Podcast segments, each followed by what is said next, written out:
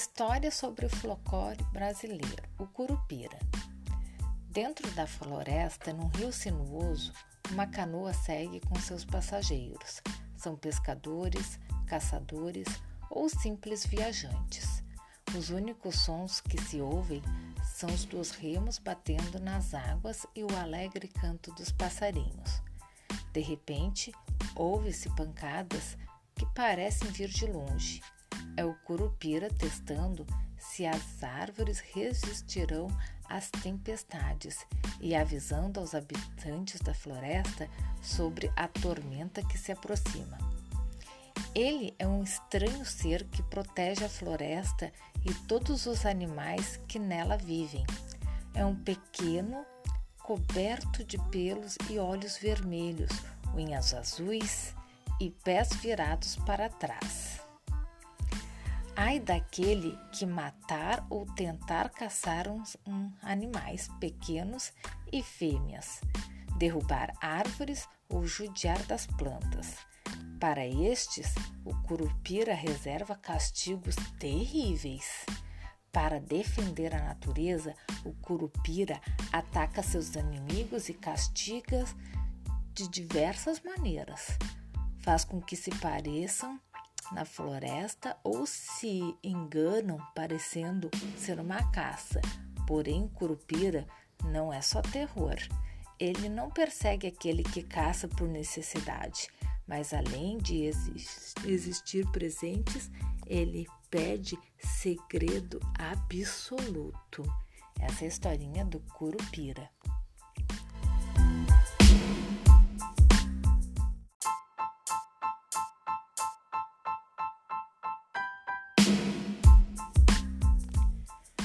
Folclore brasileiro Bumba Meu Boi. Diz a lenda que um rico fazendeiro possuía um boi muito bonito que sabia dançar. Um certo dia, um dos trabalhadores da fazenda resolveu roubar o boi para satisfazer os desejos de sua esposa Catarina, que estava grávida e tinha o desejo de comer língua de boi.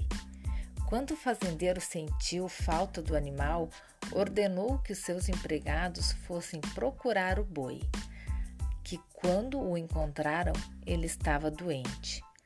Os pajés então curaram a doença do boi e descobrem a real intenção do pai Chico.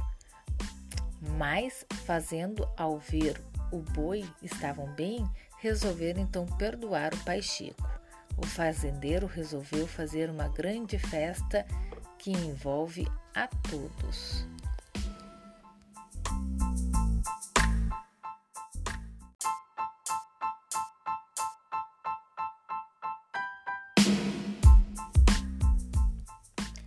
Boto Rosa conta na Amazônia que os botos do rio Amazonas fazem charme para as moças que vivem em vilas e cidades à beira do rio. Eles as namoram e depois tornam-se os pais de seus filhos. No início da noite, o boto se transforma em um belo homem e sai das águas, muito bem vestido e de chapéu, para esconder o buraco que todos os botos têm no alto da cabeça. Esse buraco ele serve para respirar o ar, já que os botos são mamíferos e têm pulmões como você. O rapaz boto vai aos bailes, dança, dança, bebe, conversa e conquista uma moça bonita. Mas antes do dia surgir, ele entra de novo na água, dentro do rio e se transforma de novo em um mamífero das águas.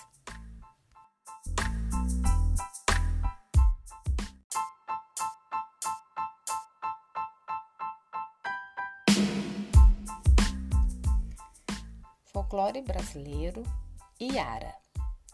Iara, metade mulher, metade peixe. Todo pescador brasileiro conta a história de moços que cederam aos encantos da Iara e desapareceram.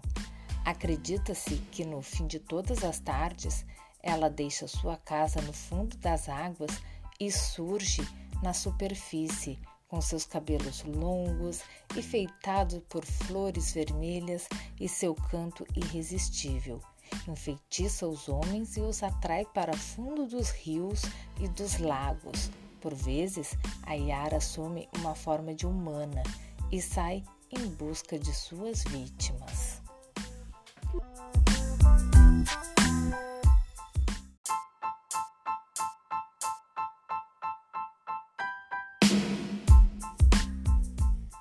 Folclore brasileiro: Boitatá.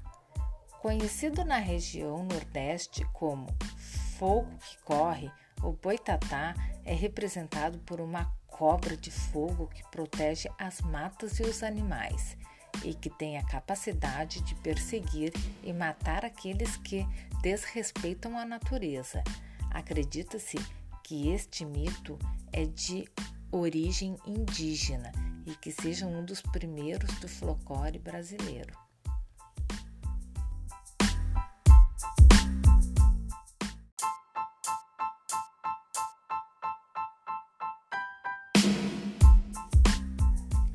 Folclore brasileiro Mula sem cabeça.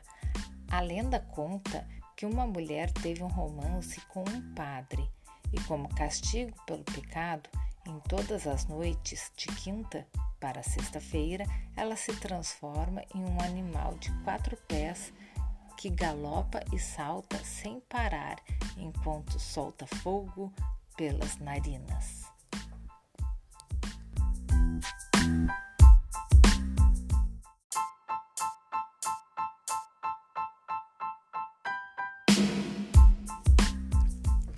Folclore brasileiro: Negrinho do Pastoreiro. Durante a escravidão, um estrangeiro muito malvado encarregou um negrinho de pastoreiro os cavalos. Ao fim do dia, quando o menino voltou, o fazendeiro disse que faltava um bravo. Ele bateu no garoto e o mandou procurar o bicho perdido. Como anoitecia, ele saiu com um toco de vela e um pouco de fumo. Logo achou o cavalo, mas este conseguiu fugir novamente. Ao chegar na fazenda, sem o animal, o negrinho foi espancado e amarrado sobre um formigueiro. E no outro dia, o fazendeiro se assustou ao ver o menino contente ao lado do animal perdido. Desde então, o negrinho do pastoreiro achava as coisas perdidas. Para pedir ajuda, basta acender um toco de vela ou atirar um pedacinho de fumo. Essa é a historinha do negrinho do pastoreiro.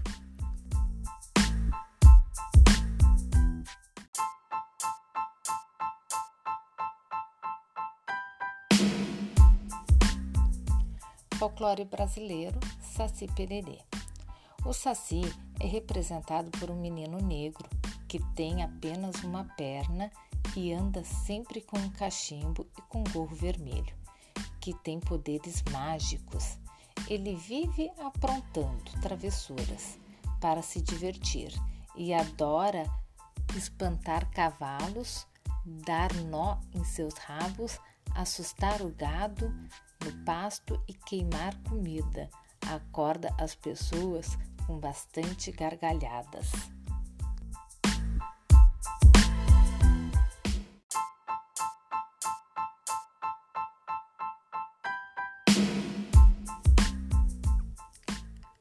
Folclore brasileiro. Vitória Régia. Vitória Régia Neca Neca era uma indiazinha sonhadora que adorava a lua. Certa noite, ela disse às suas amigas que ia pegá-la, então subiu em uma árvore e estendeu as mãos, mas não alcançou. No outro dia, as índias foram a um morro, tentaram tocar a lua e as estrelas e também não tiveram sucesso. Elas ficavam tristes, pois acreditavam que se conseguissem, virariam estrelas. Em uma bela noite, Neca Neca viu uma lua refletida no lago e se atirou e na água para pegá-la, mas em seguida desapareceu. A lua teve pena da Índia e a transformou em uma vitória régia.